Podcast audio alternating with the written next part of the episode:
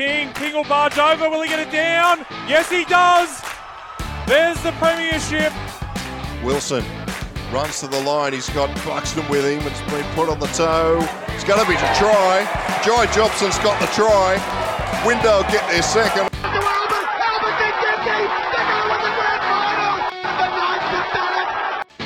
You're listening to League Castle, Newcastle Hunters Home Rugby League. Welcome back to another episode of League Castle. I'm, of course, your host, Chris McPherson, and we are back with a, another full to the brim coverage of local rugby league, the Denton Engineering Cup, the Newcastle and Hunter Community Rugby League, as well as delving into the Knights with the NRL and the State of Origin uh, preview as well. So there's plenty there. Unfortunately, our State of Origin preview will be a little dated by the time it comes to you. Uh, but that is just a matter of time, unfortunately. So, a big thank you, of course, to our great friends at Smart Artist who bring the show to you. They are the go to for all your sports and events, photography, or promotion. So, make, make sure to reach out to Johnny via Facebook. If you have an event or a sporting match that needs covering, uh, he can do it all. Check out some of his work on there as well. He does an absolutely stunning job and. Uh, yeah, there's no one better in the business locally to do that. So reach out to Smart Artist on Facebook. Uh, as I said, a bumper episode coming up. Uh, we catch up with Stephen Widders from the Western Suburbs Rosellas and talk about their uh, polar opposite season. They started off quite slowly and they've come home with an absolute bang. And now, with lockdown being extended, it appears that they are locked into fifth place as a worst finish for them, barring some absolutely anomalous results. Also, catch up with the president of the Walls Wallsend Maryland Tigers, Mitch Flanagan, uh, talking about their recent run of good form in the C grade. And we catch up with Riley Simon, the captain of the Dungog Ladies League tag side. And of course, it wouldn't be an episode of League Castle without the uh, dulcet tones of my co host, Josh Spiegelman, coming in talking about the Stats Man of the Year leaderboard, uh, the high performance from last week. Again, that's brought to you by Smart Artist. And then we'll wrap up the show with Josh again, chatting all things State of Origin and NRL, as I said. But there's plenty to listen to. Make sure to uh, also jump onto our Facebook and vote in the League Castle People's Team of the Year. It is the grand final. It is Cessnock v Stroud. There's only a hundred or so votes splitting the teams at any given point, and uh, it's a David versus Goliath battle. But Stroud are fighting through to the end, so still a couple of days left in that. So make sure to get behind it. But without any further ado, let's kick it off with Josh Spiegelman before we catch up with Steve Widders.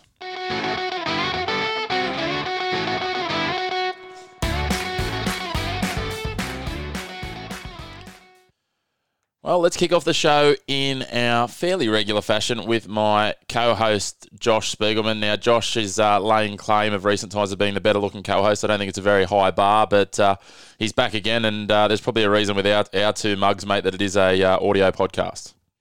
That's Too generous, Chris. Thanks for that nice introduction, mate. Yeah, I'll uh, I'll claim it. I'll take it, but yeah, probably not a great competition between two of us. no, exactly. I've been told many times uh, that I've got a head for radio. Unfortunately, most of them have been by my mum. So, um, mate, uh, the Denton Engineering Cup it is firing up. There's there's a few bumps and bruises along the way, though. Uh, unfortunately, with uh, lockdown being extended, so I don't know if we'll see Wyong or the entrance again this year. That is a question that is for people of a higher pay grade than yourself and I. But there was uh, two good encounters, two close, low scoring, wet weather encounters on the weekend for us to pull apart for our stats man. Uh, player of the year leaderboards brought to us by our great mates at Smart Artists, the people to cover uh, any of your sports uh, and event photography and promotional needs.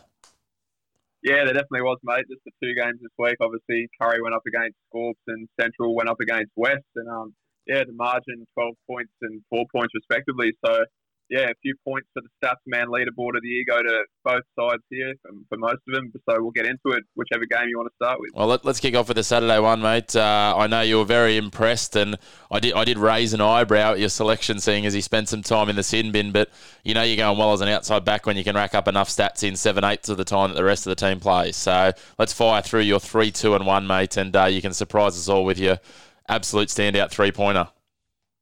Yeah, mate. I'm going to go with Royce Jeffrey here. You know, the man, as you mentioned, only played 70 minutes after spent 10 in the bin for a bit of back chat, which um, nearly did bump him down to two points for me here. But yeah, as you mentioned or alluded to, his numbers were just way too good to pass up. In what he produced in 70 minutes was fantastic. He had team high 19 carries for 196 metres, which is a fair crack in 80 minutes.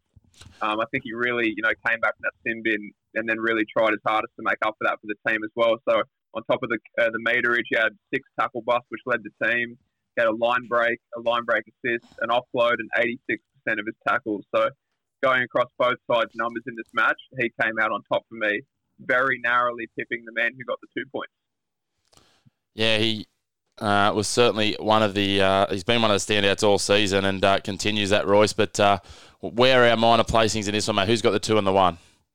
Yeah, so Royce just pipped out for me. Scorps, Lock, Tavita, Taloy here, who gets the two points for me. Obviously, he's got the big shoes to fill with Luke Higgins' jersey there, wearing number 13 at the Scorps.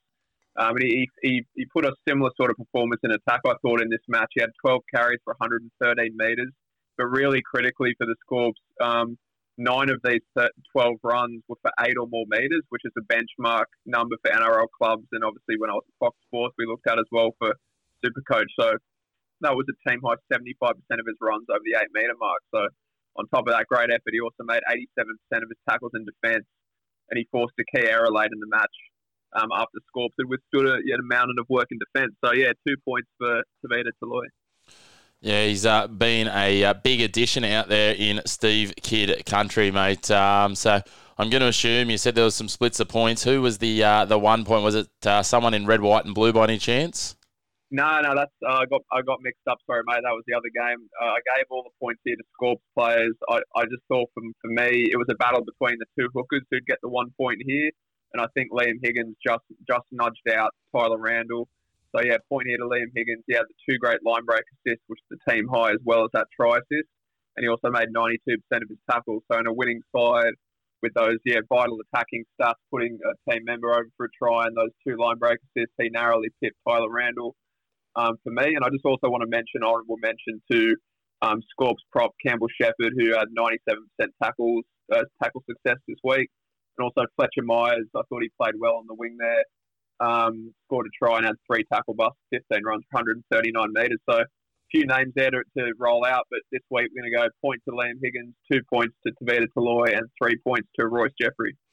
Yeah, Fletcher Myers might be the uh, the young gun that got away for South. His brother Jackson Myers is over there, and uh, he's a Waratah and South junior, so they might be smarting a little that he's uh, not stayed over there. But Steve Kidd with uh, swooping in underneath, he looks like he's got a good young uh, talent uh, in Fletcher there. Yeah, definitely does. He, he had some really strong carries, similarly like a, a, few were over the eight meter mark, and um, yeah, considering he's young and inexperienced, still he's got a a, a, way to grow. And you know, yeah, that looks like a great signing for the Scorps. Certainly does. So let's uh, jump into the other game, and this one was an absolute grind. It was an arm wrestle. Central. Uh, they started the game without Dylan Pythian, Brad Murray, and Jack Kelly, and then they went down Luke Walsh as well. So it was all against them, and uh, unfortunately for them, West were too strong. West continue their winning run, and uh, no surprises that uh, West picked up the majority of the points, but you did have a standout for Central picking up the one point in this one. Yeah, it was an interesting game. This, as you mentioned, Luke Walsh went down after about 20 minutes, so it's one to watch for the injury on the injury front. Uh, yeah, no, I thought West did a really good job in this match, defending a barrage of central sets early in the game. Yeah, before scoring the first try of the match in the 32nd minute. So, yeah, low scoring, fast paced affair. Um, plenty of match sets for me to get through the stats here. I basically did this one for fun because I'm not contracted to either team and I had nothing else to do being locked down. So we're moving on to the points here. We're going to go a point to Central's um, junior Rafika. Um, he was great. He was their best on field for mine. He had 11 runs for 113 metres, and he was the only Central player to crack over 10 metres a carry. And also similar to Tavita Taloy in the last match, eight of his 11 carries were for eight metres or more. So when he went off, you could see they lacked a bit there in the middle. Um, although UT Baker did have a good impact as well off the bench. So following on from that, he also had two effective offloads and two tackle busts. So one of those offloads nearly led to the opening try of the match, um, but his teammate, I'm pretty sure it was Fletcher Kennedy, was held up on the, uh, yeah. So great effort by Rathika. Yeah, I have to say, um, I haven't seen uh, much of him even in the lower grades, Fletcher Kennedy, but uh, he certainly made an impression for a, a, young bloke who there's not much of him. Uh, he took on the line a few times. Um, and certainly, I don't know about his stats, but uh, he certainly looked impressive from watching live. Um, and he's been rewarded this week as the team names uh, teams have been named being named to start in the seven jersey this week for Central. So uh, it looks like no Luke Walsh again this week, although Brad Murray on the extended bench. Uh, mate, it was it was a West game. They got the uh, two points at home, continued their winning run as we said, and there was a couple of standouts for them. Both guys who got um, a lot of hands on the ball and uh, were heavily involved in a lot of their um, attacking football, which um, probably doesn't necessarily go to show as much uh, when the scoreline's as low as that was in those wet, wet and slippery conditions. Yeah, you're right, mate. But uh, yeah, couldn't go up passing the points, uh, giving these two players points for their contributions to West here. So we're going to go two points to West Max Badiris. Um, he had two line break assists, a try assist, and he also had two forced dropouts. So yeah, he, he operates as their key play, playmaker. It seems there at West now. He's he does a really good job holding the ball up, you know, um, and attracting defenders or knowing when to release it early. So his kicking game's also impressed me quite a lot over the you know last well their winning run basically two months now. Um, yeah, I think he's been a key reason for that that run of form. So this match especially, yep, two points to Max Badiris. Yeah, he's uh, carrying that famous surname fairly well, and uh, I wouldn't be surprised to see him go on to uh, some more honours. He certainly stepped up and made that jersey in first grade his own. And uh, speaking of people carrying uh, a famous family name, this man has been in some pretty strong form. He picked up one point last week, and uh, he took the maximum home in round 14 for West. Yeah, that's, this is none other than Ryan Walker. Um, got the three points in here. He scored a try and he nearly had two, but was held up by a pretty good try-saving tackle from Spider at the back there. Um, so I didn't crawl the full stats for West here, um, but if I did, uh, Walker definitely had over 10 tackle busts, and I would say closer to 15, which is a massive amount. You don't see that often. It was it was almost untouchable, whether it was going across the field, going through them. Yeah, he was just on fire in this game in, in wet conditions. Probably made it a bit harder to um, get a hand or two on him. So, um, yeah, the ones I did crawl showed he made two line breaks, two line break assists, and a forced dropout. Um, so, yeah, three points to Ryan Walker. And that's a much needed uh, performance by him to see if he carries it on to next week because they've got their old foes south um, before a likely two weeks off with the entrance and ruse. So, interesting time ahead for West. It certainly is. If uh, things play out the way we expect them now with the entrance and Wyong, that will that will lock up the finals race. Unfortunately, um, and it'll mean that uh, it is those top five sides all jostling for position. But I know uh, from talking to Stephen Witters in the lead up to my interview with him tonight uh, that we'll have as part of our podcast. He's certainly uh, they're certainly aiming to you know see if they can't um, with a few results go their way maybe push for um, as high a finish as possible and, and mathematically even with those draws they can still finish as high as third so they are eyeing off uh, making sure that they knock off South this week before likely two weeks off depending on what happens with the competition, we, we may see a restructure of the competition. I'm not sure uh, with a couple of rounds to go, or we may just see a continuation of these COVID buys. And it'll be interesting because if the lock lockout, uh, sorry, the lockdown ends when it's scheduled to, mate, uh, it will re- resume in round 18, a full round of rugby league, which will see Wyong play the entrance to finish the season. Yeah, that would be interesting, mate. And obviously in that round 18, West play Maitland, so that's not ideal preparation for West if they do indeed have the two weeks off. You lose a bit of that match fitness.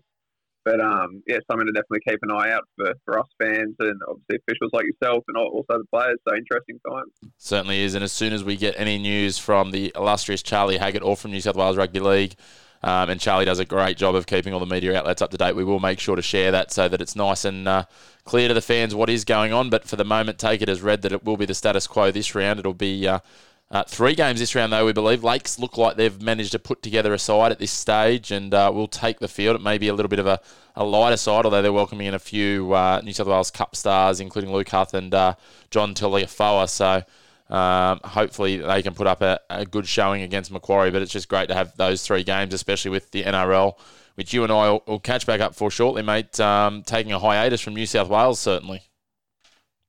Yeah, definitely, mate. We'll um, we'll catch up after the break. All right, mate, let's take a little spell and we'll come back with the uh, State of Origin quick preview and the NRL.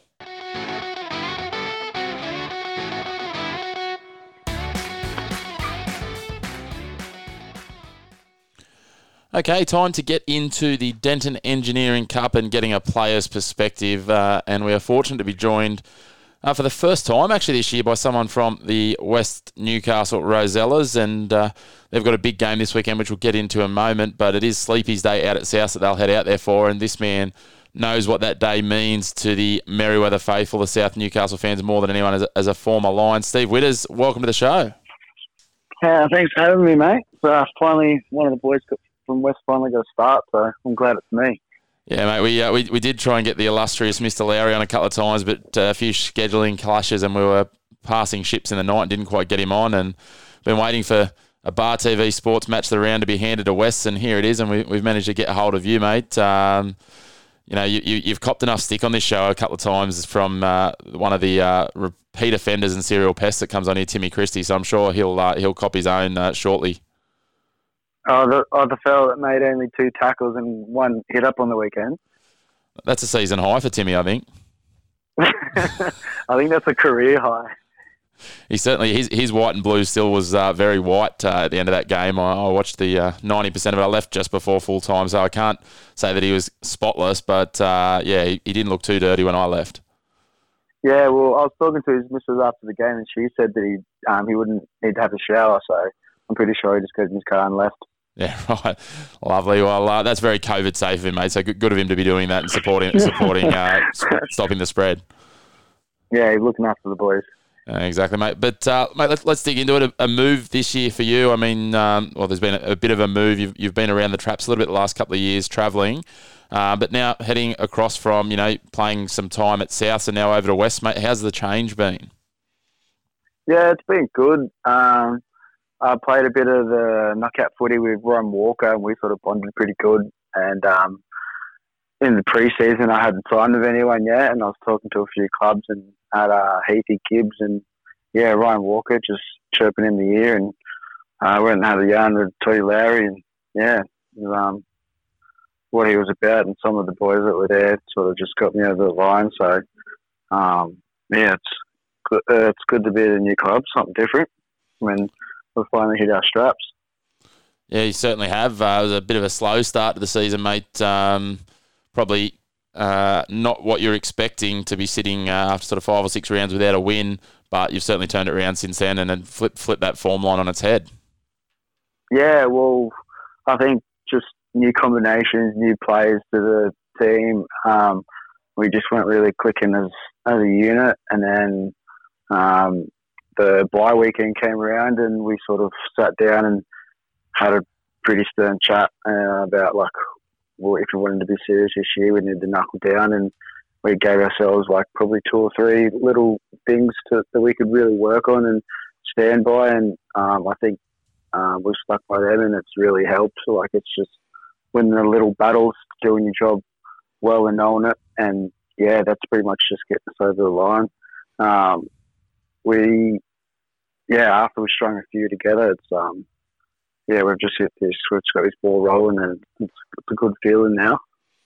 Yeah, well, look, looking through those first five losses you had, I mean, only only one of them was really, well, only one of them was by double figures, and that was a loss to Central, twenty four to ten. I mean, you had that big big loss to to Maitland, and then after that, that's where you turned the corner, I guess, and. Um, we know the pace that Maitland's setting at the top of the competition at the moment. So the fact that you've now managed to go on that run and, and string together not only some really gritty wins, but also that big win against Kurri. And yeah, as I said, you've put together, um, I think it's now seven on the trot.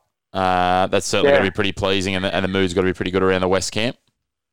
Yeah, it's um, it's, yeah, it's uh, pretty good actually. Everyone's happy. Everyone's um, still obviously training hard, but yeah, it's, it's a very good vibe at uh, training and on game days. But um, yeah, like we've had some some pretty good wins lately. I think against Scorps we only won with a field goal. Um, yeah, we've had some tight games, but on the weekend we um, we snuck over again as well against a depleted Charlestown side. But I'll still take the two points, especially against Tim as well. Yeah, um, mate, you got to have those bragging rights, don't you? Yeah, well, I said to him after the game, uh, that's one apiece, mate. But yeah, I'm sure um, come semis time we'll probably we might see him again, and they might be a full strength. So it'll be probably more of a harder task then coming in the semis if we if we're thereabouts. Yes, certainly. And and in terms of that that sort of I guess peaking of form and, and, and starting to hit hit form at the right time of the year, that's something that's happening all across the club. I see the women's side, uh, they've jumped up to second in the women's tackle. Your 19s are having a top of the table clash against South this weekend, and uh, your reserve grade as well with their win on the weekend of uh, Pip Northern Hawks. Uh, Northern Hawks do have a game in hand, but now they're sitting uh, first on for and against at the top of the reserve grade ladder. So things are all sort of uh, turning around the right way for everyone in red and green at this time of year. Yeah, I think, um, like I said before, we had a slow start to the season, and I think we're sort of peaking at the right time now. Um, our, like the depth of our club's pretty good, actually. Like you've got half the boys in reserve grade. Uh, played first grade this year, and like some of the 19s boys could easily step up and play reserve grade. So, and the girls, um, I haven't really watched too much of them this year, but yeah, they seem like they've got some quality players there, and yeah, it's good that the club, the whole club, um, uh, are performing. It's good. I think that, I don't know how the club championship thing works, but I think we'll have a good crack at it. Yeah, I think I think that'll just run on first reserves and 19s, but yeah, certainly uh, with where you're sitting there at the moment. Um, you know, a couple of the other sides that are up the top of those, the top grade are uh, a little bit further down in some of the lower grades. So you'd certainly, we might uh, see if we can get some update on that so that we can give the fans an update in the coming weeks. But let's just have a look back at the other game, mate, um, from the weekend. And you, you took on Kurri only the week before. They certainly put in a uh, much improved performance, but still unfortunately went down at home to Macquarie, uh, 16 to 4. The Scorps are, uh, are a pretty tough side at their best, and uh, they're playing some good football on, on Saturday. Yeah, we, we only versed them a few weeks ago, and that one went right down to the wire. And they've like all across the park, they've got some they've got some really good players. Um, but yeah, I think yeah they'll they'll have, be a good they'll be in contention for the the GF, I reckon. But um, yeah, I don't I don't know. Just Kurri Kurri, they've had a few injuries suspensions as well. So, um, yeah, that's pretty unlucky for those fellas, I reckon. Phil? Yeah, they certainly have. They've missed coach, uh, Mitch, captain coach Mitch Cullen for quite a significant part of the season. Nathan Ross barely been cited due to injury and also a one game suspension. Also, Tyler Randall missing a number of games. So they haven't been able to get you know some of those big name signings all on the field at once, which has made it a really challenging job. We've seen them when they've been at their best and uh, they beat you guys in the first round up there in an absolute arm wrestle that uh, made I refereed, and it was a really good game of wet weather football, and that showed probably what they are at their best, and they were closer to full strength there than I've seen them in a lot of games. So uh, it's been a challenging season for them, and uh, unfortunately, the way it sits at the moment, they now sit uh, with four games to go. They sit seven points behind yourselves, and uh, with um, a washout game, sorry, a COVID draw this weekend against. Um, against Wyong, it's going to be a real challenge for them to, to get into the finals, unfortunately. So, mate, uh, speaking of, of this weekend's games, we will get three games this week with Lakes now returning to the competition. They've welcomed back some New South Wales Cup players, and we might have a look at their game first, mate, and uh,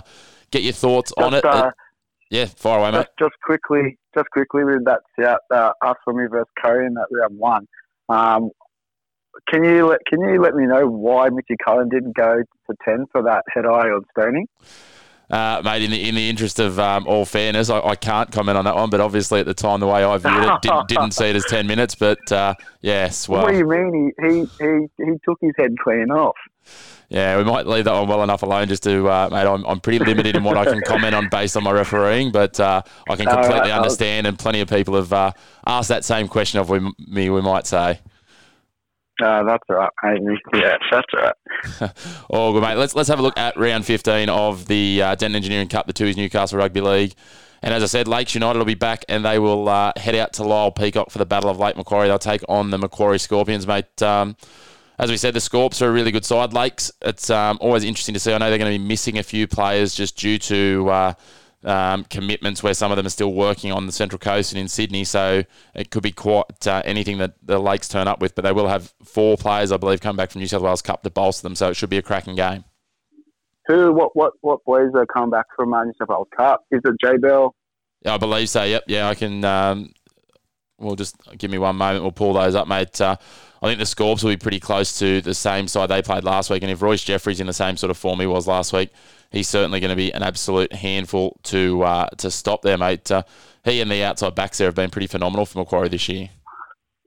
Yeah, they're they're, they're a big bunch those um, those Scorps boys, and I think uh, Jeremy Gibson leads, leads them around the park pretty well. Carrot Holland sort of acts as a um, as a as a third half as well. So plus he's got a lot of experience at the back, but um, yeah, they're. Um, I, I think the key to those fellas is uh, uh, Matty Moon.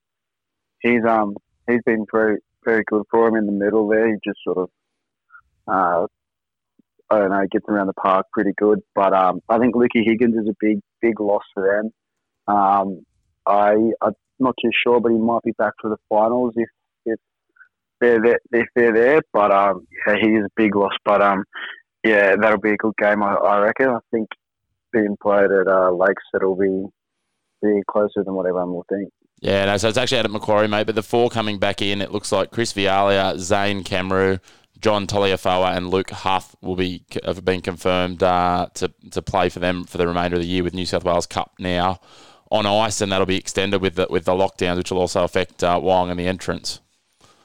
Oh right, yeah, yeah. So and the Scorps don't get any cup boys back. Not that I'm aware of, mate. Um, I'd say it'd be pretty hard pressed the form they've been in, Kitty, really moving on too many players. Uh, they might add one or two to their bench if they've got anyone available, but they're, as we said, their lineup's pretty solid from, from 1 to 17 at the moment. Yeah, they're they're, they're a good side. Yeah, that's that's true. So, mate, can we get a tip from you on this one? Who, who do you reckon? Is it going to be the Scorps at home, or, or do you see Lakes getting the upset, keeping their Yeah, finals hopes alive? Uh, I, I can't see going past Scorps, mate, especially at home. And um, they've got they just come off a win as well. So yeah, I'll, tip Scorps in that one. Lovely, mate. Also on Saturday, and this one's going to be a really interesting one, and um, you'll probably be uh, cheering for your uh, for your mate TC to actually uh, get the victory on the road, mate, as they head up there to Cessnock. The result there could, uh, you know, them and Macquarie continuing to lose some games. If you guys can continue to win or keep alive a chance of you guys sneaking up into third and getting that second bite at the cherry. Uh, Yep. Both sides fairly unchanged. Cameron King does come in for uh, for the Goannas on the extended bench. So uh, Central, though, at this stage unchanged from last week, mate. Um, it'll certainly be interesting to see how Central go now. Um, obviously, the one one affected change from their finishing lineup will be Luke Walsh not playing this week. He's not named, so um, it'll be Yeah. interesting to see Fletch Kennedy named to start for the first time. Yeah, that's pretty good. Is uh, Brady Murray not? Is he injured as well? Well, he, he's named on the extended bench for them, so he was named last week as well, I think, and then didn't end up playing. So we'll, we'll watch this Oh, space, I oh. guess. Yeah, right. Um, yeah, it'd be it's a it's a pretty tough ask when uh when your leader and your captain Luke Walsh goes down. So yeah, it's um especially going up there to Cessnock. It's always a hard game up there. Um, yeah, I I I just can't see Charlestown winning that one. I think um, yeah, it'll be a good. I reckon it'd be a tight game up Yep. there. Yeah, certainly, certainly think it will be. And the, the other thing to note with this one, um, we talked about it off air in regards to West having their Indigenous round coming up, all being well. This is Cessnock's Indigenous round. They've got a special uh, Indigenous jersey that's been minted for the occasion, which I saw a great shot of uh, Adrian Davis modelling um, only only earlier today or yesterday. So um, a club with a lot of proud Indigenous players. So um, there'll be a few of those boys that'll take it up to even another notch and another gear there with, with some of the boys like Tyrone Roberts Davis, Scott Briggs, Adrian Davis, and a Scotty few Briggs. others. Yeah, I, I, I seen the jerseys today actually too. They're they're pretty sick. Um, yeah, I'm pretty sure them boys will get up to that game as well because it, it'll it'll mean something to the boys, especially the Koori fellas. But um, yeah, it, um, hopefully TC can um, have more than two runs, more than two tackles this this game. Yeah, mate. Um, I, I did. I did want to bring something up with on, on you. You know, we talked a little bit off air about uh, yourself and TC having a bit of a running battle, and and I know, I know he'll want me to make sure I mention this, and that is that he is um, well and truly leading you in the try scorer race this year, mate. So uh, it's pretty easy just to catch the ball and put it down when you've got the, you got Randall throwing you the cutouts.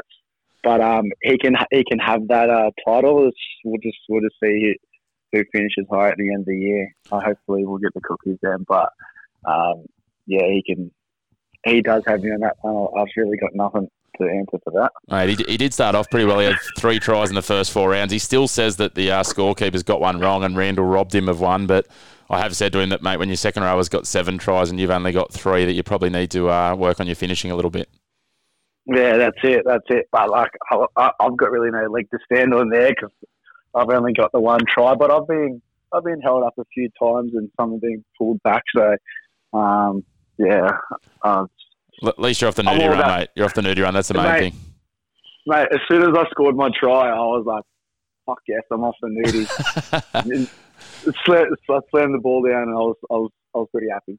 Oh, that's great to hear, mate. Um, the, the other good thing this week is obviously with the NRL relocating that our a competition that any of our local fans are going to get over the next few weeks. So if anyone is out there listening and they are a Knights fan and they haven't been down to the local footy in the last few weeks, with, with three games on this weekend at all different corners of the uh, of the region with Toronto, Cessnock, and and Merewether, which we'll get to in a moment.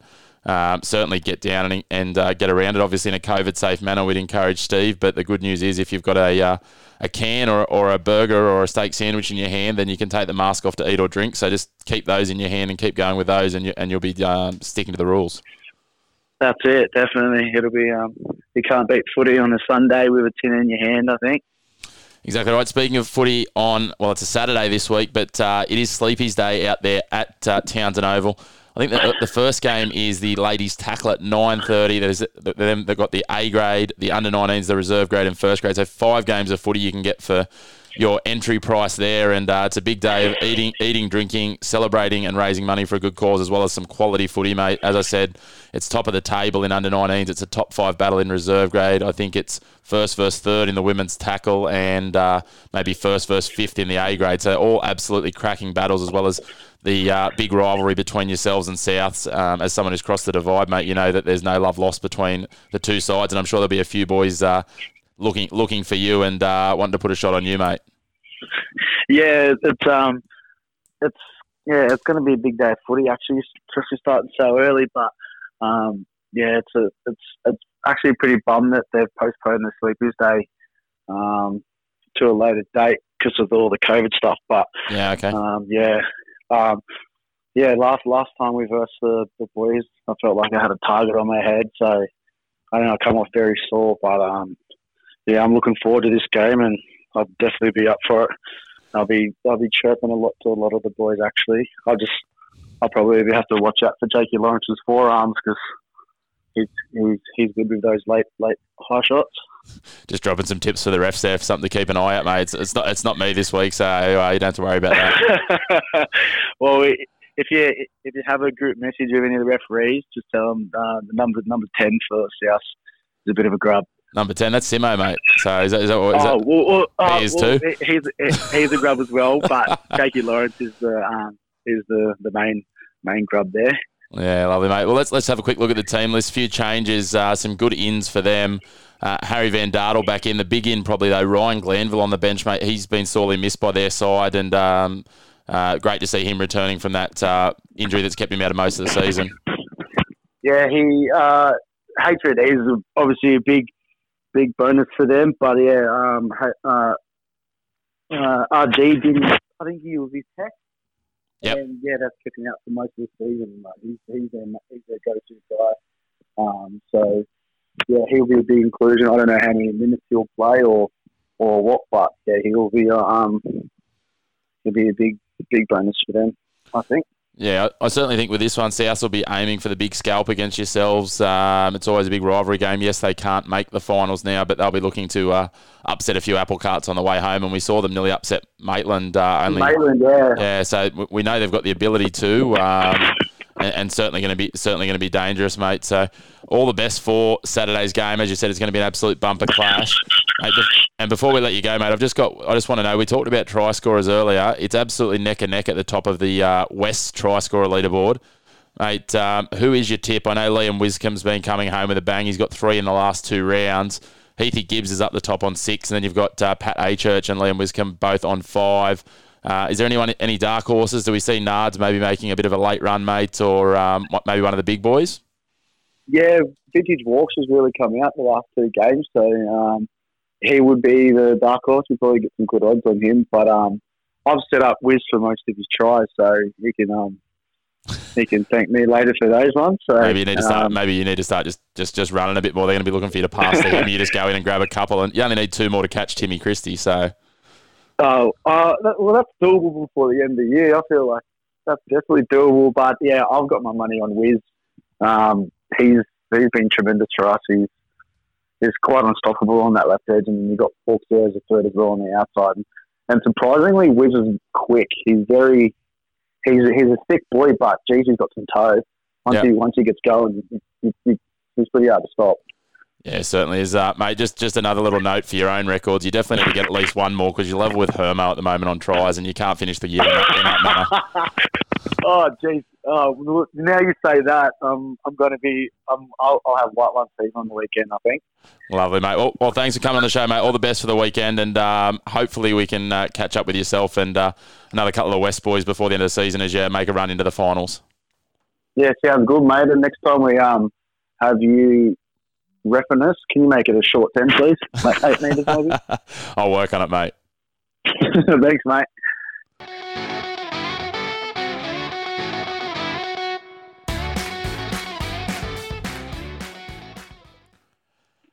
Okay, we're here with the first of the Newcastle and Hunter Community Rugby League segments for this episode, and this week it is time to pull apart the C grade men's competition, and we're having a chat to none other than uh, the Walls Wallsend Maryland Tigers president Mitch Flanagan. Flano, thanks for uh, coming on the show, mate. Uh, well known to many of our listeners. You've been on before. Yeah, no worries, mate. Thanks for having us. It's always good to catch up and always happy to help out where, where we can with, with your, what you're doing here, Chris. No, mate, it's always good to have you on. Uh, you've managed to, to ditch your elderly offsider from last time, mate, um, and uh, keep it a bit younger this time around. Yeah, Lovey. Uh, yeah, he's, um, I think he's really busy at the pub tonight, so he And, uh, couldn't couldn't get on. all good, mate. I appreciate you coming on um, on State of Origin night as we try and record and get everything done so that everyone can get in and enjoy a Blues clean sweep, mate. Uh, the C grade competition, though, mate, it's hotting up. Um, your side probably been a little bit up and down so far this year, though. Probably uh, um, like you're sitting six wins from your uh, 10 games that you've played and a bye, sitting in fourth. Um, but you'd certainly probably, uh, a couple of those games, you'd, you're probably ruining some missed chances in that you've lost. Yeah, that's right. We've, we're, uh, I think that's new- pretty close to a new side this year, and uh, just working out some combinations early at the se- early on in the year. But um, yeah, we're on four on the trot at the moment, so looking for five this weekend, and uh, getting some combinations ready for the final series. Yeah, unfortunately, a, miss, a missed chance last week, mate, to uh, take on the uh, competition leaders in Kotara, which will now be pushed back to the week after this one. Um, it's certainly, uh, uh, as I said, yeah, a missed opportunity probably, but a, a chance, as you said, you know, to get another week win, another win on the board this week, hopefully, and, and head in with another win under the belt before you take them on. Yeah, that's right. It's a bit, bit disappointing that we couldn't play last week, but that weather was pretty ordinary, so um, it is what it is, and we'll move on to, to East Maitland this week. They're going to be a tough, not going to be an easy game for us. Um, they, they had a good win last week, and um, look forward to Kotara the week after. We've got a the Flash Cup that we play for with them, so um, the boys are up for it, but we'll just move that till next week and focus on this week now. Yeah, exactly. All four of the top sides washed out, mate, last week. Uh, yourselves against uh, Kotara in first versus fourth, and Westy against Fingal second v third. Up those to be played up there at uh, Fingal, and another key game down the, towards the other side of the ladder, which was uh, Awabakal and Hamilton, which is a key one for those guys trying to keep their finals hopes alive heading into the back end of the season. But um, yeah, certainly that top four race. Um, you know, Kotara a couple of games clear at the moment, but nothing locked in at this stage, mate. And you'd certainly your boys would undoubtedly be wanting to uh, finish in the uh, in the top three at this point. Yeah, that's right. That's what we're aiming for, top three. Uh, get that two bites of the cherry sort of thing. But um, yeah, just looking forward to playing East Maitland this weekend and hopefully get get a few more, uh, get another win under the belt. It's going to be interesting to see, mate. Uh, obviously, with Morisset in this competition, there's been a, a few COVID draws. It'll be interesting to see whether the uh, extended lockdown uh, will impact them. They, of course, had a, uh, a COVID draw last week against uh, uh, against Woodberry. As you said, the only game that went ahead was East Maitland getting that 34 to 10 win over Kearsley. All the other three games were washed out. So, be interesting to sort of watch this space and see what happens with Morisset. It's a bit of a shame because um, they certainly on their day were, were mixing it with those top four sides. Yeah, it's very like we feel for those guys that uh, that are down on the coast that can't play at the moment. Um, it's a bit bit unfortunate, but yeah, it is what it is. It's um, hopefully they they still uh, get a few more games in, and hopefully next year it's all cleared up for them, and they don't have to have to have the stress of having the buys and that that kind of stuff. It sort of worked out well for us with um, getting the this week with Westy having the one point, so hopefully it will bring us a bit closer to them. But uh, don't want to. Everyone, everyone to have a game, but Yeah, well, ho- hope, hopefully, um, you know, just depending, and, and I know Dora Creek are touch and go in the A grade as to whether they can get a side together without those those players that are working down there and different things. So we'll watch this space. It may be a chance for some of these sides um, in the final couple of rounds to get on the field, hopefully, and finish the season um, in a positive light. But for the time being, mate, let's have a quick look ahead and let's go to what is now round 13. So only four rounds remaining uh, heading into the finals and heading into round 13, as I said. Um, there are six sides now with a game in hand. You've got Kotara on 20 points. They sit two wins clear of West Wallsend on 16, Fingal on 15, yourselves on 14, Woodberry and Morisset, who don't have the game in hand, back on 13 and 12. Uh, Awabakal and Hamilton again, a game in hand, 10 and 8. And then uh, in the battle for the spoon, East Maitland have edged ahead with that win last week on four and against. Uh, they're both on five competition points themselves and Kearsley. So Mate, um, let's have a look at the other games and get your thoughts on those. A top four battle. It is uh, first versus third as they sit at the moment, and it's Kotara taking on Fingal Bay, mate. Uh, do you see Fingal Bay any chance of upsetting the Bears and uh, maybe tightening those gaps up uh, in the top four? Nah, we um, Kotara's a pretty strong side from what we've seen. Um, obviously, they've been undefeated so far, so uh, I don't, I can't see. Unfortunately, they've been up at Fingal as well. It's, I think they're going to be um, Kotara's is going to be too strong for them, unfortunately. Yeah, as you say, Kotara have dropped Cool. that, they have dropped one game, mate, at the start of the Oh, season have to? Westy, but yeah, haven't lost since Oh, the yeah. seventeenth of April, which is a, pretty good run to go on, and even that one was only by four points. So um, Yeah. they're certainly the ones with the targets on their back and two games clear. If they got a win here, they'd um, have one hand on that minor premiership. You'd think. Yeah, that's right. And uh, I think if they if they win and we win, then we go up to the third spot. So I'm definitely tipping Kotara for that one. Lovely, mate. The next one is an interesting one. We've got uh, Hamilton at uh, Oval. They're sitting in eighth currently, and I think that probably belies how good they are on their best day. But they take on Woodberry. This will be a physical game. Uh, they always are when they're involving Woodberry, but a loss here it, it all but spell the end of Hamilton's uh, finals campaign because it'd see them sitting um, somewhere between uh, either seven um, or eight points, depending on your result this weekend, behind fifth place.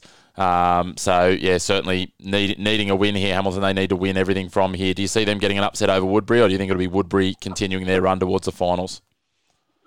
Uh, I think Hamilton. I Woodberry have uh, had a bit of a slip in the last couple of weeks, so I think Hamilton might might get them again this week. Yeah, you're certainly right. Woodberry have they've had a bit of a tough run. I guess they've uh, the last couple of weeks uh, taken on the top three sides and, and lost all of those, plus that uh, COVID draw, and they have to go all the way back to the fifth of June when they played uh, the side that you play this weekend, which we'll get to next, East Maitland. So. Uh, East Maitland, they uh, show they do have a bit of pluck and bit of fight about them, knocking off Kearsley last week. So you can't take them completely lightly, but uh, you'd certainly think at home at the Grange there at three o'clock on Saturday, you'd be heading in as uh, as reasonably warm favourites. And if your boys turn up and do their job, they should be reasonably confident of the two points. Yeah, I think the boys are going to be pretty confident this week. They're um, had a few niggling injuries to their that Kotara game, but uh, we'll be fighting fit this week. So um, it's going to be a tough game. Like East Maitland, uh, they're not an easy side, but they're unfortunately they just haven't had the the results go their way either. So I think we're we're uh, real well prepared on uh, Saturday for for a tough game. Yeah, excellent, mate. The uh, the final game scheduled for three o'clock. This one's an interesting one. Awabakal, they were one of the pace setters in the first few rounds of the season. They've fallen away a little bit, unfortunately. Kearsley, look, they're you know down in tenth position at the moment, but we've seen them put up a fight against a couple of sides. So if they can turn up and bounce back from what was last week's result, um, we certainly know they've got the talent. And again, they're at home against the Awabakal. It's not an easy trip up there to Jeffrey Park. So. Uh, is there any chance Kearsley get the upset at home, or do you think Awabakal will bounce back after their uh, lean run in recent weeks?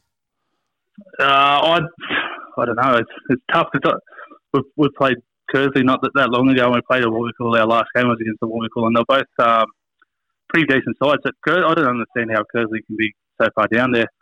They've got a good, a very good attacking side. So um, I think Kearsley might get the um, an upset.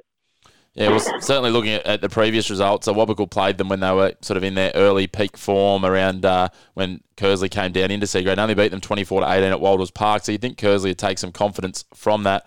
But Awabakal, similar to uh, the story we talked about with uh, Woodberry, their uh, last four games they've got on before that washout against Hamilton were losing to yourselves, losing to Kotara, losing to Fingal, losing to Westy. So they've played those clear top four sides. So again, as we talked about with Hamilton, though, it's it's almost a much must-win game for them. They're sitting uh, currently sort of three points out of fifth, and if Woodberry were to get the win against Hamilton, um, then Awabakal are going to find themselves uh, slipping further down the ladder, or even if Hamilton get the win, Hamilton will, will, leapfrog them if they don't win. So lots on the line for both sides. Kearsley will be keen to get off the bottom of the ladder. Uh, mate, before we wrap it up, the fifth game of the round, which at this stage is scheduled for a COVID draw, but we haven't had it confirmed yet. So if they were to take the field, is there any chance that Morisset could do you a favour and upset West Wallsend, do you think, even if they're a short side? I hope so, but um, I'm thinking that's going to be another COVID draw with the way the the COVID world is at the moment. It's um, it's a shame, like I said earlier. It's, it's a shame that they, these boys aren't able to get on the field, but um, yeah, it is what it is. Really, it's yeah. uh, a bit of a problem. Oh, yeah. It certainly is, and unfortunately, um, well, maybe fortunately for Kearsley, they're up next for uh, Morisset, so they might uh, nab a one pointer um, the week after the washout rounds, um, and then we'll wait and see what happens with lockout from then on. And hopefully, as I said, they can get on. Morisset they finish the season with two scheduled home games against Awabakal and Kotara, so. Uh, it'd be great to see them get on the field and uh, get those last couple of games, especially at home out there at Gibson Field. Um, so, uh, fingers crossed that uh, the, the next two weeks of lockdown are kind and um, we can see the remaining teams finish out the season, mate. But uh, I guess all the best for yourself. Uh, make sure, fans, if you are anywhere around the Walls Wallsend, Maryland area, you get down to the Grange this Saturday and cheer on the Tigers. They're, they're going to head to the finals again this year if they can continue their form um, and certainly uh, aiming to go, I reckon, a few wins deeper than 2020. Flano, mate, um, that, I'm sure that's the goal for, for this season. Yeah, mate, it's obviously a great finals a goal this year, but um, as far as we can, that's, that's the main thing. And um, working hard, the boys are working hard to we've got a core group of, of players that are they're coming together really good now, and um, yeah, they're just carrying on the success that we, or, yeah, the work that they did from the last year, and um, yeah, we'll be uh, pretty strong. I, th- I think for recent in the next couple of years as well.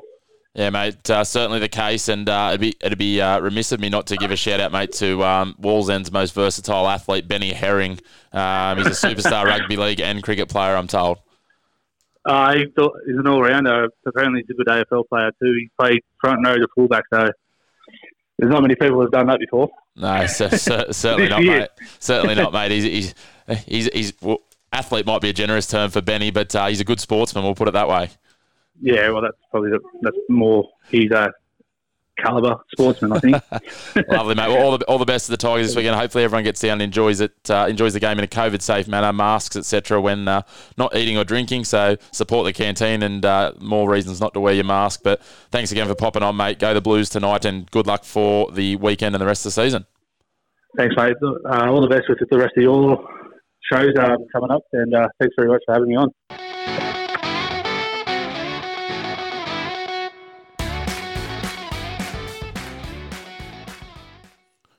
We're back with the second segment of our Newcastle and Hunter Community Rugby League coverage for this episode, and a big thanks to Mitch Flanagan from Wallsend, Maryland, for joining us in the first bit.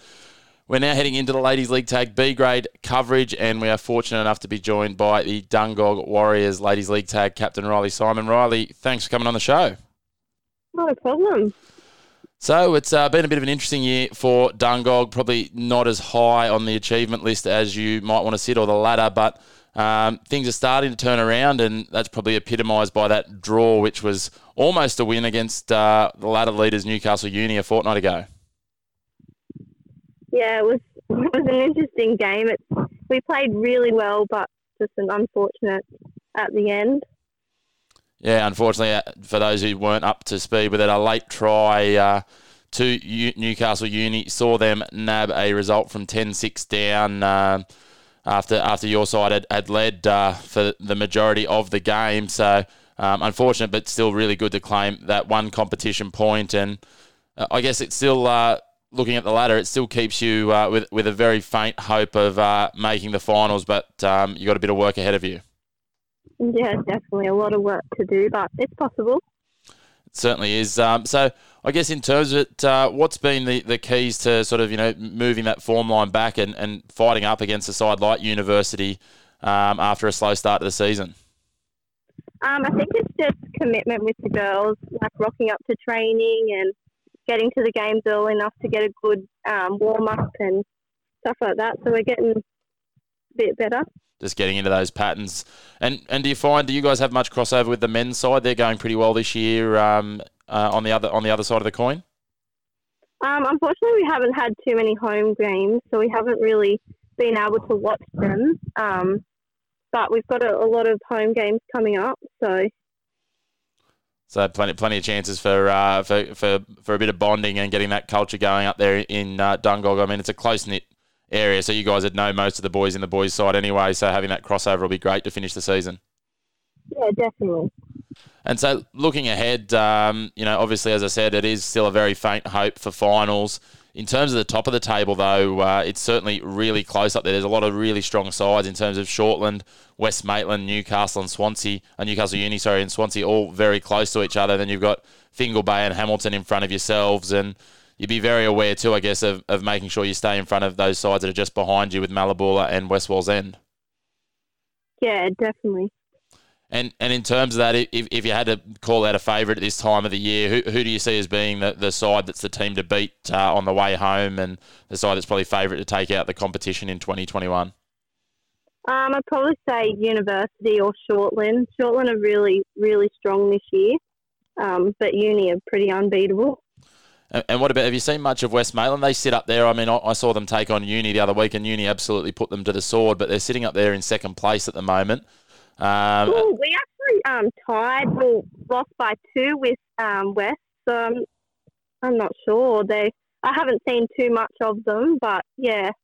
A bit of a, a bit of an up and down by the sound of it, but um, yeah, they they had the bye last week. While um, it was only the one game that went ahead, which was Shortland beating Swansea twenty two to eight to continue their strong run of form, and it puts Swansea. Uh, I guess, in a position where they need to keep winning to avoid uh, Hamilton chasing them home. Your game uh, on Friday night against Hamilton, sorry, on Saturday, was it? Against Hamilton was washed out. Um, so that'll be Yeah. pushed to next Friday, um, which will be a big game for you girls. Uh, obviously, if you are to keep those finals hopes alive with Hamilton being the team directly in front of you. yeah, definitely. We'll have to play our best and hopefully get the win. Certainly will. Speaking of Hamilton, they've got the uh, the first game we're going to go through this weekend, and love to get your thoughts on it. They uh, host Shortland uh, there at uh, Learmonth Park, and look, Hamilton only in their second year in a ladies' league tag competition. They've been big improvers, but they're going to have a, a big job trying to get the win over Shortland. Shortland, as you said, one of the competition favourites. Yeah, I definitely think Shortland will get the win. Hamilton have definitely stepped up from last year, but yeah, Lovely. Also at 2 o'clock on Saturday up at Mallabula on the Tilligerry Peninsula. Uh, the Mallabula Panthers will host Western Suburbs. Uh, as we said, Western Suburbs a bit of a, a conundrum and hard to pick, but Mallabula, uh, they certainly haven't had a great season and uh, are sitting now currently in second last with only the one win to their name. So do you see Mallabula doubling their win tally or will it be West Maitland continuing uh, up the top of the ladder? I personally think that West will win. Um, not that you know Mallabula don't have a chance, but yeah, they're they're a bit better, I think. Uh, the second last game sees the side that they sit in third currently, but uh, a game in hand to catch up, and they take on the side, unfortunately, West Wallsend, who are sitting plumb bottom of the ladder. It's been a tough year for West Wallsend in B grade, just the one win to their tally. Um, I watched them play Swansea the other week, and Swansea did an absolute number on them. You'd be quite surprised if uh, Uni, who are playing them over at Tuxford Park as the curtain raiser to their men's game, even away from home at uh, unfamiliar surrounds, went down to West Wallsend. You'd think the Seahorses will be far too strong. Yeah, definitely. But I take my hat off to them. They they turn up every week and they you know put in all their effort. Yeah, it's certainly certainly the key as we get into some of these sides that aren't aren't as uh, aren't as strong, just to continue turning up. And as we've seen, Hamilton are probably a really good example of that. They were they were getting some big scores put on them at the start of last year, and they've turned things around to the point they made the finals in B grade last year, and uh, they're certainly mixing it with a lot of sides this year. So um, it's great to see that growth and development, and that only comes about by these teams continuing just to have a crack. And we see it with Raymond Terrace in the A grade, where you know, unfortunately, just in terms of numbers, sometimes there's teams that are just facing a challenge week in, week out to get the wins, but they keep on turning up. That said, uh, let, let's wrap it up with the final game of the round, which is yourselves, the uh, Dungog girls, hosting Fingal Bay. It's a two o'clock kickoff up there at Bennett Park. You did say before you haven't had a whole lot of home games yet this year, so it's a good opportunity to play in front of the Dungog uh, faithful, and it'll be part of a double header, I understand, with the boys who'll play Hinton at three o'clock afterwards. So, um, here's hoping, and I'm, I'm sure you're aiming for getting the day off on the right start. But what's the key to beating Fingal Bay? Do you think?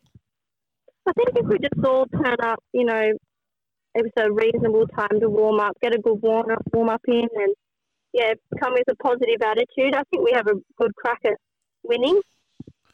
Yeah, certainly. There's there's not a lot separating the two sides. Um, you know, they're only uh, two spots above you on the ladder, so a win would really go a long way to uh, closing that gap to the final. So it's, it's a fairly crucial game uh, as you head into the, the run home for the last four or five games. Yeah, definitely. And uh, what about in the boys' game? Is it going to be two from two? Are they going to get the job done against Hinton as well? Do you think? Oh, I'd like to hope so. They're definitely um, playing really well this year, so they have a good good chance of um, winning. Yeah, lovely. Well, well, Riley, thanks for your time. It would be remiss of me before we go not to mention that um, you know we uh, that uh, I've managed to reach out to you through one of the my fellow referees, who's uh, who I'm told very very reliably and certainly aligns with what I've seen lately is the second best referee in his family. Is that is that the case at the moment? Do you think? Oh, I won't put a comment on that one. That's very tactful of you. Thanks very much for your time, Riley. Good luck this weekend and, and good luck for uh, a good you. run home for Dungog ladies.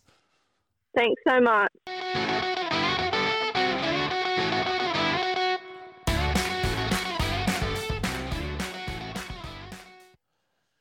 And we're rejoined now by my co host, Josh Spiegelman, and it's time to get into the big end of town when it comes to the high profile rugby league. And there's nothing more high profile than State of Origin, and there's been plenty happening and plenty talked about. State of Origin, when we caught up last week, Josh was going to be in Newcastle, and uh, as I heard a line on SEN this morning, uh, State of Origin has now been moved locations more times. State of Origin 3 has been moved locations more times than Queensland have scored tries this series what a fantastic stat, but what a miserable turn of events for the town of Newcastle, the city of Newcastle.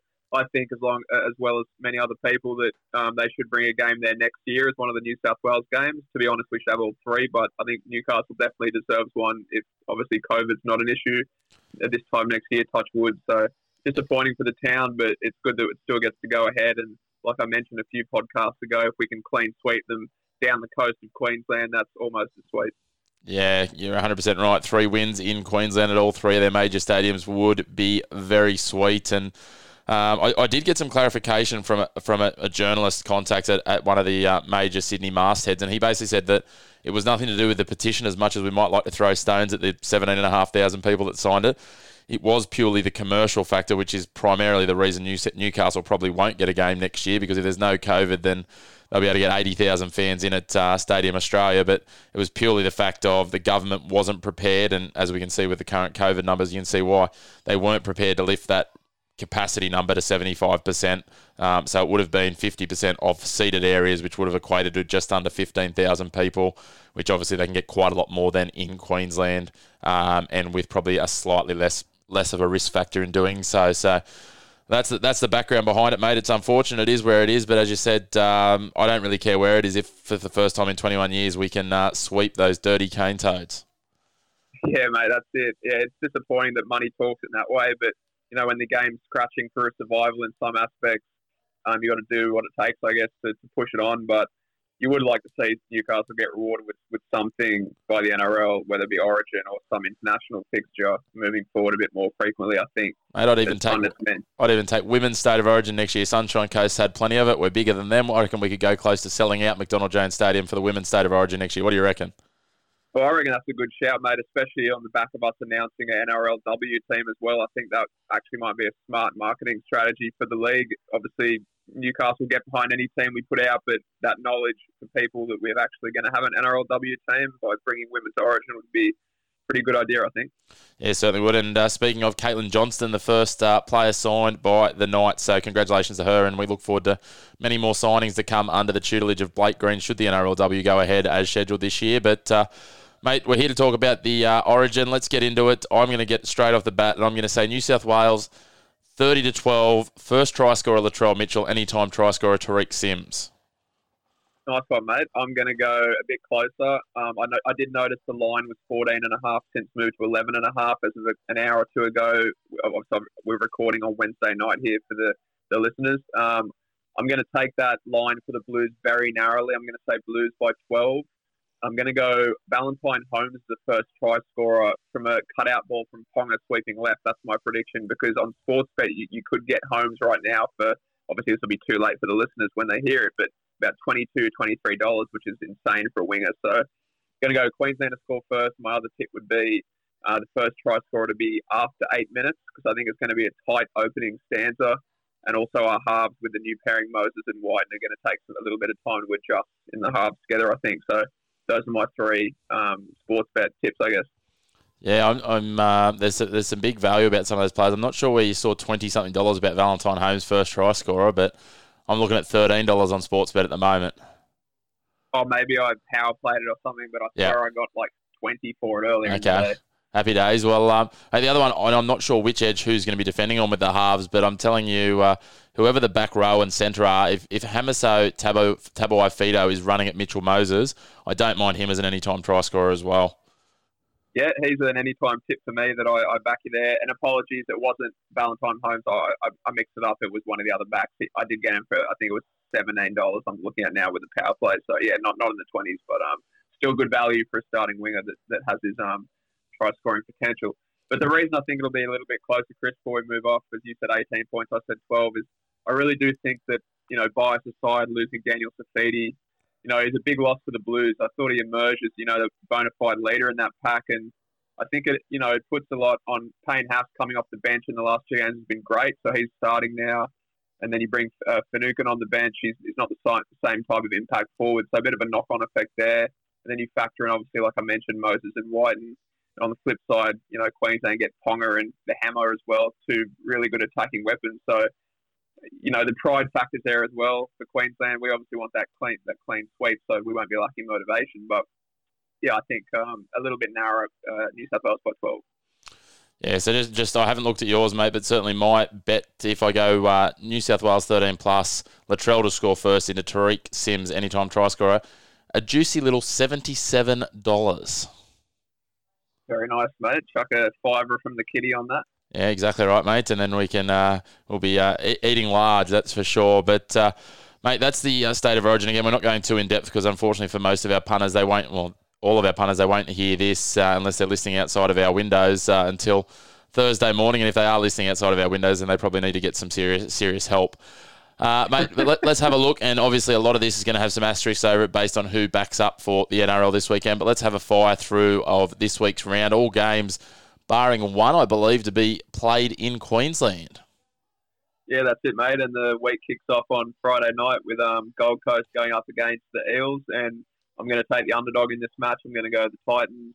Uh, Fifita's obviously missing Origin with his suspension. He's going to come back firing, I think and I think Moses is going to be on the come down after that Origin two two nights earlier. So yeah, not much reasoning behind it. But I'm going to go Titans by four in this game. Yeah, I don't mind it either. I think um, Mitch Moses, especially if the Blues do win, might be uh, in a bit of a different headspace, and uh, he's obviously been quite key to them this year. Um, he'll be up and about um, with with tonight's game and trying to turn around after your Origin debut. If you do get the win, um, is certainly going to be an interesting and challenging one. And uh, Mate, I, I like he's been in absolute good form, absolutely cracking form. I like Brian Kelly as the last try scorer in this game. So, um, and getting the Titans across the line, the close one as well. So interesting that we've both gone the upset there. The other game on Friday, which will be the late game at eight o'clock, will be Manly playing the Dragons. The most astounding stat about this one for me, and again, it's being played at Cbus Super Stadium, is that these teams sit sixth and seventh respectively. I know Manly lost to the Raiders last week, but if you just said like you know without taking real notice of the ladder, you would not think these sides were only separated by one place on the ladder. No, not on the form. Yeah, as you mentioned, I think Manly, you know, they won three of the last four games, but pardon me, you did notice the difference when um Trbojevic was missing in last game as well, and Cherry Evans, and, and we do know that he'll be resting again after Origin. They announced that to Manly, but DCE is expected to back up. So I think there's a little value on the Dragons line here. I'll, I'll still tip the Eagles, but um, I think it'll be closer, and I'd take the line for the Dragons. Yeah, the other question obviously is exactly what the, what players the Dragons do end up playing. I see Jack de Belin named in the starting lineup now. Um, and obviously, if Tariq Sims and Ben Hunt do back up, Ben Hunt very crucial to their um, output, I guess, in terms of if, if Ben Hunt doesn't doesn't and uh, Corey Norman's left with the keys, well, I'll put it this way: I wouldn't leave the key, I wouldn't leave the keys of a birdcage with Corey Norman right now. That's a good way of putting it, mate. Yeah, and they've already ruled out Matt Dufty, uh, uh, Kaide Ellis, and Tuamano. Uh, help me with the pronunciation if you want, but uh, yeah, they're, they're serving their one game bet suspensions here for breaching the, the biosecurity rules. So they'll be without a few players already, but um, yeah, I still think there's a bit of value on that line for the Dragons. Yeah, certainly. I think I think you're exactly right there. But um, yeah, I wouldn't be uh, wouldn't be taking head to head even at the 450. Next up, we've got a triple header on Saturday, all at three different grounds. Uh, kicking off the third game of the round at Cbus Super Stadium. It's going to see some traffic this weekend, and it's the Canberra Raiders hosting the Cronulla Sharks up there on the Gold Coast. Uh, the Sharks are $1.60 favourites with sports Sportsbet, and uh, look, we saw what the Raiders could do last week at their uh, best. They can really dra- drag a team into an arm wrestle. Uh, they'll welcome back in Jack Wighton and Josh Papali'i all being well. Uh, but uh, yeah, it's certainly going to be an interesting one, and, and, I'm really looking forward to the battle of the young gun fullbacks. Obviously seen a lot of Will Kennedy, but Xavier Savage, when he injected himself last week, he looks like he's got a uh, a huge ceiling in front of him. Yeah, he does definitely, mate. I mentioned him, I think, podcast or two ago. He's definitely got that big ceiling potential. This this tip for me hinges on if White and Papali play. I'll be tipping the Raiders if they do. Um, I went against the Sharks last week. I really thought the Warriors would get him there, and they look good early. But yeah, the Sharks they, they do well in an arm wrestle. It seems recently too. They've won three of their last four, and they're in the eighth too. So I hope the Sharks lose. You know, as a Knights fan, we need them to have a loss or two. But I mean, if the Raiders win, they're on equal points with us too. So it's a bit of a loss loss for a Knights fan. But like I said, yeah, tip hinges on selections here. Yeah, mate, I'm, I'm going to go with the heart again. I wish I'd backed my heart last week uh, with financially, um, but uh, yeah, certainly looking forward to it. And I think the Raiders might have finally settled on the right front row partner for Josh Papali'i the uh, the Turkish Hulk mate Emre Guler, that try that he scored where he just absolutely ran over the top of Marty Taupau was absolutely uh, just made it had me well and truly out of my seat. That's for sure. Last week, so some more of that from Emre Guler getting across the stripe would be great to see. But uh, I'll go the Raiders here. But I think it'll be a nice tight one. I think there'll be plenty of points from both sides. Neither side exactly a defensive powerhouse. Yeah, exactly. Yeah, good good tip there for the totals market. If anyone wants to bet on that, um, and Dunamis Lui out for a couple of weeks, I saw too. So Gould is probably going to get an extended run in that starting spot. Certainly will. Next up on Saturday night, it will be the Cowboys, one of the few sides actually playing at home this week. They host the Roosters, and uh, uh, lots of fans will be cheering for uh, some someone from the uh, boys from the far north to absolutely clean up young Sammy Walker after he uh, probably got a little bit of ahead of himself last week in terms of uh, the way he decided to finish the game yeah, that's not what you want to see in the NRL or rugby league at all. Not very um, in the spirit of the game, I guess. But you know, that's it needed to be done. It, it was done. I guess we can move on from it. But yeah, it's annoying nonetheless. Uh, I'll be tipping the Roosters here. Um, other big news from the Roosters today was that Joseph Suaalii's been ruled out for the season with a, a foot injury. So that's a, not that he was getting a consistent start, but something of note there. Um, yeah, provided everyone is named and plays, I'll be tipping the Roosters.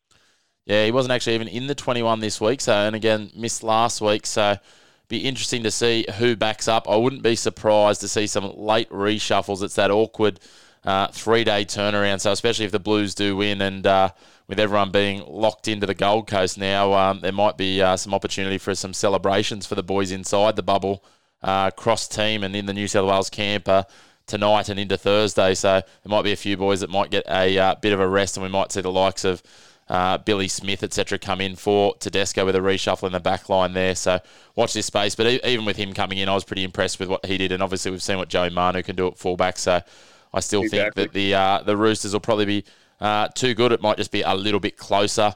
Um, jumping on to the next game, mate, and this one, it's a, it's a big game for the Knights. They head down to take on the ladder leaders, the Melbourne Storm. Um, yeah, it's uh, it's certainly uh, the Knights as pretty significant outsiders at six dollars fifty, mate. Uh, explain to explain to the fans why the Knights can win on the road uh, down there in uh, Melbourne. Yeah, mate. Um, well, well, explain to the viewers. I've tipped the Storm. I think it might be closer than um, the line suggests and the head-to-head value. Yeah, big in this week. You got Tyson Frizell coming back from his ankle injury. And Daniel Saifiti, even though he missed, he's out of origin, he has been named to play for the Knights. I mean, that might change. Could be just a early smoke screen, but I mean, they're two huge ins. It's almost a full strength squad without Bradman and Best, who might actually be coming back next week as well. So things are looking on the up for us. Obviously, we hope Kalyn Ponga gets to Origin on uh, unscathed, so that would be um, important for, for the Knights there. I don't think we will win this match though. You know, Melbourne, you just can't back back against them these days. They're just they're just so strong across the park, so well drilled. Bellamy gets them up for every match. Um, you know, they top the top of the league, uh, table still. I'm pretty sure by I think I think they got Penrith by about 80, 80 points on the for and against. So they're kind of they're probably going to run away with it for a bit now. Cleary and, and Luai's out for an, another few weeks. So yeah, I don't know about you, mate, but I'll be tipping the Storm. Yeah, I'll certainly be tipping the Storm as well. A couple of little interesting points. Um, I'm, I'm hoping that Cameron Munster doesn't back up and that also one of the Knights forwards can't play so that we can see Johns versus Johns because I think that'll be entertaining in its own, in its own right. The other one for me is the man. I don't know if you've got the team list in front of you, but the man listed in number 23 and making his return to NRL team list for Melbourne, Tepai Moeroa. Oh yes, I, I, didn't see that he'd um he'd, he'd been included in. He's on the um is he on the bench? Yeah, he's on the extended bench at the moment. So they've, they've, named yeah. named a quite an extended bench with a number of players they've got in Origin. But I tell you what, he was good at his best, and if if Craig Bellamy could work his magic on him like he has on so many other, you know, um, players that were you know past their prime or supposedly done, then he could come back in and add, add a further level of punch. And I believe they've signed him for next year as well. So he might be looking at uh, taking, you know, the likes of a Dale Finucane spot or one of the bench spots as one of the other players steps up. So he could be a real asset to Melbourne in the long run.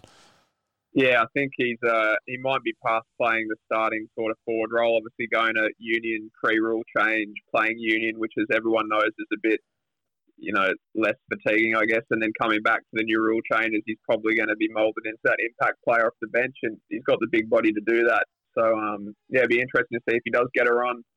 Um, but I, yeah, yeah, I guess we'll see after Origin. Yeah, correct. And uh, again, I'm, I'm heavily leaning towards the Storm, as we said. And uh, the last mention I'll give before we move off the Knights is a real shame to see uh, one of the players who's been probably one of the best signings for the Knights this year, out for a while now in Jesse Sue. He's been um, he's been really solid. We've given him a rap a few times and probably been one of their most consistent this year. Yeah, he has. He, he was a really good buy, I thought, coming across there. He, he, really added some starch into that lock position or coming off the bench. So, um, but now Klemmer's off the bench. We just still have some size there with Josh King as well. Um, I, I, do like the makeup of our team. I like Barnett at lock. Obviously, Frizz needs his place on the edge, and um, you know, Fitzgibbon, he's, he's a bit hit and miss, but on his day, he can produce some um, good attacking raids down there, down the edge there, especially when Ponga's in the lineup. They obviously have that early connection. So, yeah, I like the makeup of our team. It's just, I think Melbourne is too well drilled. They're too professional. Yeah, agreed. Moving on to the next one, and it's a triple header on Sunday, starting at the uh, unusual time of 1.50 p.m. I think they've just split the games an extra 10 minutes here to give time to clear out zones and different things because it is – uh, a double header at Suncorp Stadium. And it's the Warriors. Uh, that time sort of worked perfectly for their fans. It'll be 10 to 4 over in the land of the long white cloud, hosting the Panthers at Suncorp Stadium. Uh, look, the Panthers might be missing a few players, but they welcome in some players too. Dylan Edwards back at fullback. Um, Brent Naden in the centres again, although Momorovsky is in the uh, extended squad, so as is Robert Jennings. So wouldn't be surprised to see some late changes while uh, Chad Townsend, Kane Evans, Euan Aitken, and Tohu Harris are all welcome back into the squad for the Warriors. So this will be an interesting one, but you'd certainly think Penrith deserved favourites, and even with uh, Burton and May as their starting halves, they might be a little bit too strong here. Yeah, I think they will. Dollar thirty-five on Sportsbet suggests the same. Um, I'm not sure Tohu Harris will make his way back this week. He's obviously in the extended bench. I think that would be a big in if he did play. I think he's probably one week away still for the Warriors. Um, but they can turn it on any time. The Warriors with their halves, Nikorima, you know, I think um, Lodge and Fonua Blake looked pretty good together in the front row last week for Lodge's first game. He'll be better for the run there in a new club second game. Um, but yeah, I'll take Penrith head to head. But yeah, the Warriors are the team that, that can surprise a team like Penrith. I think when you've got Tyrone May playing seven. Yeah, they certainly um, could could play some unstructured rugby league, which could uh, certainly rattle the cages of the Panthers. But we'll we'll wait and see what dishes up there. But yeah, certainly Penrith heading in as warm favourites, and they'll be my tip. And uh, that that brings us towards the end of the round, the penultimate game. It is the 15th place Brisbane Broncos heading in as favourites against the 14th place West Tigers. And geez, you'd be a brave man to confidently put your money on either of these sides, Josh. Yeah, you would be. I'm not putting any money on this game, but I am going to take the Tigers. Uh, just just tip them head to head, even though they are slight underdogs. I, I like um, Dewey moving back to five eight here. I don't mind Mbye's been dropped um, after that pretty bad run of form.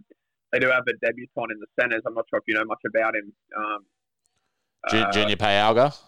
Yeah, Junior Payaga. Yeah, that's the one. I didn't see his first name. Yeah, Sorry. no, Do you know much about him? Not not not known a lot about him. Um, I did see a couple of posts from a couple of uh, guys I know that have been through Penrith system, and uh, they seem to know him reasonably well, and they've got some big raps on him. But uh, your mates usually do so. Hopefully, for his sake, he can hit the ground running. They've been through quite a lot of outside backs this year. The uh, the Tigers, and um, look, he gets his chance, and all, all, you can hope for with these young blokes is that they, they take it with both hands because uh, they can be fleeting these opportunities, but um, at the same time, you know, it can only take a couple of games to make a career and pick up a contract upgrade and give you the opportunity that you need. Exactly, and for his sake, I hope he's not going up against Tony Staggs on that side. I'm not sure what side he's going to play, but Staggs on the right, obviously. So, to monitor there and see if the Broncos Origin players back up as well. They should with this extended break. Although, as you've mentioned before, it's sometimes harder to get back up for a game when there's um you know couple, like more than two or three days in between. So, we will see. Um, but I'll be tipping the Tigers. Yeah, certainly. I'm just trying to do the maths on how many they've got at the moment. Is it just the two, Haas and Flegler that'll be playing? Uh, Coates as well on the wing. Uh, Coates, of course, are the three. So I'll tell you what, if, if James Roberts turns out at his best, and we've seen some, some good rugby league from James Roberts this year, he against Kotoni Staggs could be a very interesting matchup because I think that's where they'll line up and it'll be Farnworth versus Payaga on the other side. Yeah, that would be. Uh, that, that, that, that has a lot of attacking potential, the um, Staggs and Roberts matchup. That, that'd be one exciting to tune in for that alone. Certainly will. But uh, mate, I'm, I'm actually going to go the Tigers here. I just think, like, as I said, you're brave to back either side uh, with any money, but purely, and I think we talked about this with one of the games last week. I'm just, and I think it might have been the Warriors, so it obviously didn't turn out that well for me, but. Purely, they're the outsider, and I see this as a flip of a coin job. So I see value at two twenty five. If I'm forced to put five dollars on it, yeah, it is a flip of the coin, mate. But I think have we tipped every game similar so far? we have been very similar. Yeah. Goes to show. So we're obviously going to get a few wrong. Oh, I'm not sure. Did you did you take the Sharks or the Raiders? Um, that's one I'm, I'm hinges on Papali for me and, and um White, but currently the Raiders as well. Okay, so yeah, so we have been identical. So who'd you go here? Did you take the Broncos? no Tigers as well. Tigers as well, right? Okay, and, I, and, I, and I, I'd be quite surprised if we took opposite sides in the final game of the round. It's at Cbus Super Stadium on the Gold Coast again. I think something like the fourth or fifth game, as well as Origin this weekend. So it's going to have a huge amount of traffic. So um, yeah, as I said, it's um, yeah the fourth game of the round that'll be played at Cbus Super. So five games in. Uh, what's that, five days. So plenty of action there. Um, the Rabbitohs have named an extended squad with all their origin players listed to come back in, as well as a couple of others named in the extended squad. Hame Sele is out. Um, unfortunately, I'd love to say the Bulldogs have named some big name ins, but the best that you can see there is uh, Ava Seumanufagai and uh, Kyle Flanagan. So not exactly anyone that uh, strikes fear into the heart of the opposition, and Flanagan is on the extended bench anyway. Yeah, that's right, mate. Uh, Lachlan Lewis had a pretty good game last week, so they're going to persist with that combination with Averillo. Um, but ten dollars for the, the dogs here. I mean, dollar oh five for the Rabbitohs. Obviously, tip the Rabbitohs here. Um, unless you're well behind in your tipping comp, you need an upset. Yeah, exactly right, mate. Um, even should they not have, you know, the majority of those players back up, and by the time you get around to Sunday afternoon, most of them should be good, barring injury. Um, you'd expect that, you know, with the likes of the reshuffles that they can do with Braidon Burns sitting on the extended bench, and you know they can bring him in and push AJ to fullback, or you know Campbell Graham's pretty handy as well. Taane Milne's fairly versatile. They've got a few options and the depth in their forwards as well with uh, Jed Cartwright, and we've seen a little bit of uh, Peter Mamouzelos as well, and Jaxson Paulo this year. So, and then not to forget Josh Mansour on the extended bench as well. So they're certainly not at a loss for players. Yeah, almost forgot about Mansour there. He's been pushed out a little bit from that um that side, but um yeah, so that, that wraps up the round from us. So we've tipped eight from eight, the same. So we'll probably get four out of eight, but fingers crossed. Uh, a lot of these games could go either way, I think, with ins and outs, and if we don't monitor that during the week. Yeah, And I guess before we, Oh, you're mate, right, mate. Keep going. no, no. So before we wrap up, I think we should we should mention also the World Cup, the Rugby League World Cup. Um, I'm not sure if you mentioned that on the podcast before I came on, but um, there was news that it might be cancelled. Um, that is not true. It's still going to go ahead. It's just New Zealand and Australia apparently haven't signed the contract for it about player welfare. So that'd be one for the books. If a World Cup's held without Australia and New Zealand, another another country like England might have a chance to win something for once. Yeah, I, I, it's going to be interesting because the, the story is that the NRL clubs won't release their players if if the ARL and NZRL don't sign off. So that would severely impact Australia, New Zealand, and Tonga. And you'd have to think that England would become into being about a dollar four favourites because you know the next best is going to be you know another European side, and a lot of those guys rely on you know NRL fringe players to to fill up their numbers. Even PNG are going to be impacted, although they have a lot of Q Cup players, so they might get away with it. And I'll tell you what, wouldn't that be a story? PNG defeat England 26-22 in the final of the World Cup. I tell you what, there'd be a lot of people on the Kumuls bandwagon and you'd love to see it because, as people probably know, rugby league uh, there's only one nation in the world where it's the national sport, and that's Correct. Papua New Guinea. So, um, yeah, that would be a good story, even if it's at the you know detriment of Australia. You, you, know, but yeah, I'm sure they'll figure something out by the time the end of the year, and um, even if we fly over some not our top liners, we'll probably still do okay. Yeah, mate, we might uh, might send over Brock Lamb and uh, Sam Anderson and co. Oh, mate, I reckon if you sent over the Newcastle Rebels, they might give it a red hot crack. I tell you, mate, they are a good team. yeah, it'd be, be interesting to see. I think the depth might drop off pretty quickly, and I think they might have a battle, especially if uh, with uh, some of those poms and things. But uh, no, it'd be great to see. Um, it's great to see they are pushing ahead with it, and you know, it. Um, I'm sure whoever wins it, if Australia, New Zealand, and those don't take part, it'll be like last year's premiership, where no one, no one will let Cessnock take the credit. yeah, there'll be a big fat asterisk next to it, I'm sure.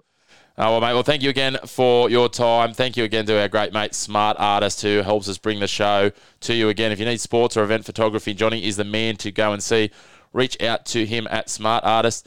And if you're a rugby league team and you want to pull apart your stats, whether it's in Newcastle Rugby League or another competition, uh, of course, one that's filmed or that you film at a decent level, then reach out to our man Josh. He's uh, an absolute stats and number crunching guru, and he's more than happy to have a chat to you about the services he can provide and tailor it to your needs. So, mate, thanks again for coming on the show. We will have a good chat next week and uh, up the Blues tonight, hey?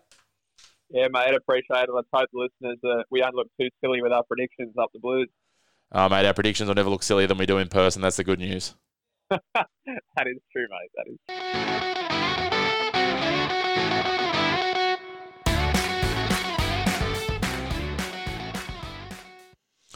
Well, that brings to a close another episode of League Castle. Uh, a big week ahead of rugby league with 99% of local rugby league all on Saturday. We've got three first grade fixtures again with Lakes returning to the fold. Um, but obviously, the lockdown is going to severely impact some competitions as we move forward. So we'll watch this space. Uh, in the meantime, make sure you do get out and enjoy what is uh, some of the limited local entertainment available on your local rugby league fields. And uh, as we've said uh, a number of times, make sure you enjoy it in a COVID safe manner. Uh, stick by the rules, listen to ground announcements, etc. Try and wear your mask where possible. Uh, again, if you're eating and drinking, you don't need to have your mask on. So, a great opportunity to support the local club that you're down watching's canteen and bar. But most of all, enjoy your local footy this weekend. A big thanks again to our friends at Smart Artist. Johnny does a great job with sports and events promotions as well as photography. So check out his work on Facebook, Smart Artist. A big thanks to our guests, Steve Witters, Mitch Flanagan, Riley Simon, and of course the man who's here with me every week, Josh Spiegelman, who does a great job with his stats as well as his NRL insights enjoy, as I said, the footy this weekend. Enjoy Origin, and uh, good luck to the Blues for a clean sweep. But uh, make sure finally to vote in the People's Club of the Year. It is Cessnock up against Stroud in the big grand final. A couple of days to go in voting, so get in your votes and make them count. But thanks again for tuning in, and we'll catch you with all your ro- local rugby league in seven days' time. We go to King. King will barge over. Will he get it down? Yes, he does. There's the premiership. Wilson runs to the line. He's got Buxton with him. It's been put on the toe. It's going to be a try. Joy Jobson's got the try. Window get their second.